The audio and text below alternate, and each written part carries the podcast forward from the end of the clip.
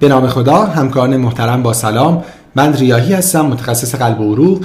این ششمین شماره از مجموعه CardioPoint هست و این بار با موضوع اهداف درمانی در approach به hypercholesterolemia به عنوان مقدمه در اختلالات لیپید مهمترین و شایعترین بخش افزایش LDL هست و در این موضوع هم مهمترین سوالی که در کلینیک با اون مواجه میشیم این هست که برای هر بیمار چه عددی از LDL غیر طبیعی تلقی میشه و وقتی اندازه غیر طبیعی بود این عدد باید با مداخلات غیر دارویی و دارویی به چه عددی برسه؟ برای بررسی پاسخ این سوال توصیه های آخرین guideline اختلالات لیپید رو بررسی خواهیم کرد مربوط به انجمن قلب اروپا که در تابستان همین امسال در کنگره ESC در پاریس منتشر شد.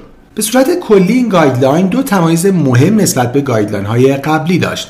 یکی اینکه در مجموع approach خیلی aggressive تری داشت یعنی بر اساس توصیه های این guideline افراد بیشتری در تعریف اختلالات لیپید قرار می گیرن و همچنین افراد بیشتری نیاز به درمان و از جمله درمان دارویی پیدا می کنند. نکته دوم این که برخلاف بیشتر guideline های قبلی approach این guideline به LDL بالا دیگه fire and forget نیست و برای همه گروه های مختلفی که تعریف شده target مشخصی وجود داره و recommendation هایی که clinician اونها رو step by step باید دنبال کنه تا بیماران به اون target برسن. اما برای LDL بالا این guideline پنج گروه درمانی تعریف کرده. گروه اول بیماران low risk که عدد 116 میلی گرم per دسیلیتر به عنوان target براشون مشخص شده. گروه intermediate risk که توصیه شده به LDL کمتر از 100 برسن بیماران high risk که target اونها 70 میلی گرم per دسیلیتر تعیین شده گروه بیماران very high risk با target 55 و گروه آخر هم بیماران با extreme risk که توصیه شده به عدد LDL کمتر از 40 برسن. با اضافه کردن این نکته مهم که در دو گروه high risk و very high risk توصیه شده علاوه بر رسیدن به این target های درمانی بیماران باید بیشتر از 50 درصد کاهش LDL نسبت به عدد baseline هم داشته باشند. اما تعریف این گروه های مختلف درمانی رو با هم مرور کنیم. گروه اول بیماران low risk هستند که عملا همه افرادی رو شامل میشه که هیچ سابقه بیماری قلبی عروقی و هیچ risk factor ی هم ندارن. یعنی افراد با ریسک حوادث قلبی عروقی کمتر از یک درصد در پیشبینی 10 ساله بر اساس risk calculator SCORE و target LDL برای این جمعیت عادی و کم خطر 116 در نظر گرفته شده.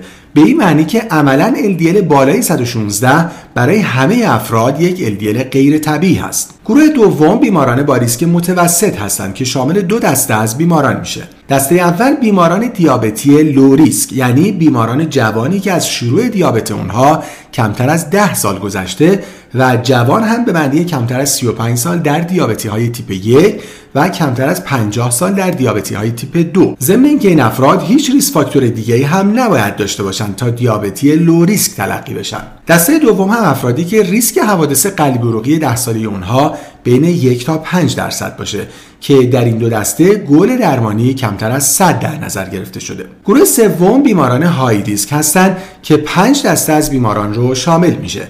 دسته اول بیمارانی که یک risk factor دارن ولی اون risk factor خیلی prominent و شدید هست. به معنی total cholesterol بیشتر از 310 و یا LDL بیشتر از 190 یا بیمار hypertensive ی که فشارهای خیلی بالایی داره با تعریف بیشتر از 180 روی 110 میلیمتر جیوه. دسته دوم گروهی از بیماران familial hypercholesterolemia که نسبت به بقیه بیماران مشابهشون کم خطرتر هستند.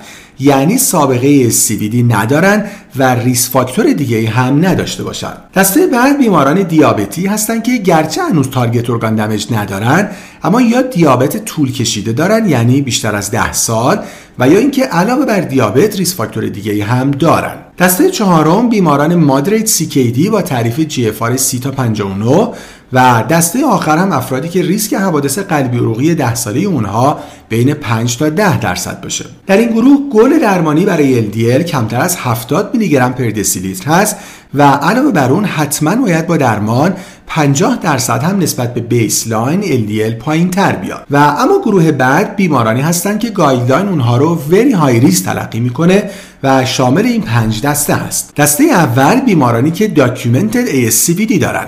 شامل سابقه ACS بیماران با تشخیص chronic coronary syndrome سابقه revascularization یعنی PCI یا CABG سابقه stroke یا TIA سابقه peripheral arterial disease و همچنین بیمارانی که در imaging شواهدی به نفع CVD دارند با این تعریف که در آنژیوگرافی یا coronary CT آنژیوگرافی حداقل دو رگ درگیر با بیشتر از 50 درصد تنگی داشته باشند یا بیمارانی که در سونوگرافی کاروتید پلاک significant داشته باشند. دسته دوم این گروه بیماران دیابتی هستند که یا target organ damage پیدا کردن شامل میکروآلبومینوری، رتینوپاتی یا نوروپاتی و یا اینکه حداقل سه risk factor دیگه هم داشته باشند و همینطور بیماران دیابتی تیپ یک که از دیابت اونها بیشتر از 20 سال گذشته باشه. دسته سوم بیماران CKD شدید با تعریف GFR کمتر از سی و دسته چهارم بیماران familial hypercholesterolemia high risk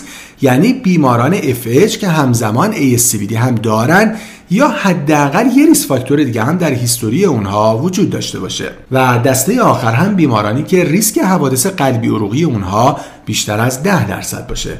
که همه این افراد target شون برای عدد LDL 55 میلی گرم پر دسیلیتر هست همراه با کاهش 50 درصدی LDL نسبت به baseline قبل از شروع درمان. و گروه آخری هم که در guideline تعریف شده بیماران extreme risk هستند که گروهی از بیماران ASCVD هستند که در دو سال اول بعد از event شون در حالی که تحت درمان با maximally tolerated استاتین بودن دوباره دچار یک حادثه قلبی عروقی میشن که goal LDL برای این بیماران کمتر از 40 میلی گرم پر توصیه شده. و نهایتا و به صورت خلاصه این تصویر جمع‌بندی خود guideline هست که همونطور که می‌بینیم با افزایش ریسک در بیماران بر اساس وجود risk factor های مختلف یا حوادث clinical و یا شواهد imaging به نفع CVD target ما برای LDL کاهش پیدا می‌کنه. و به عنوان نکته آخر این guideline عملا یک پیام بسیار مهم برای تغییر practice نسبت به گذشته داره.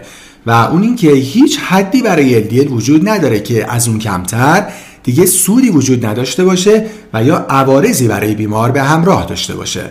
و به این ترتیب جمله مهمی که در اپروچ به LDL در این پارادایم جدید باید به خاطر داشته باشیم اینه که LDL هرچی پایین تر باشه برای بیمار بهتر هست. امیدوارم که این توضیحات برای پرکتیستون مفید بوده باشه. از توجهتون سپاسگزارم. خدا نگهدار.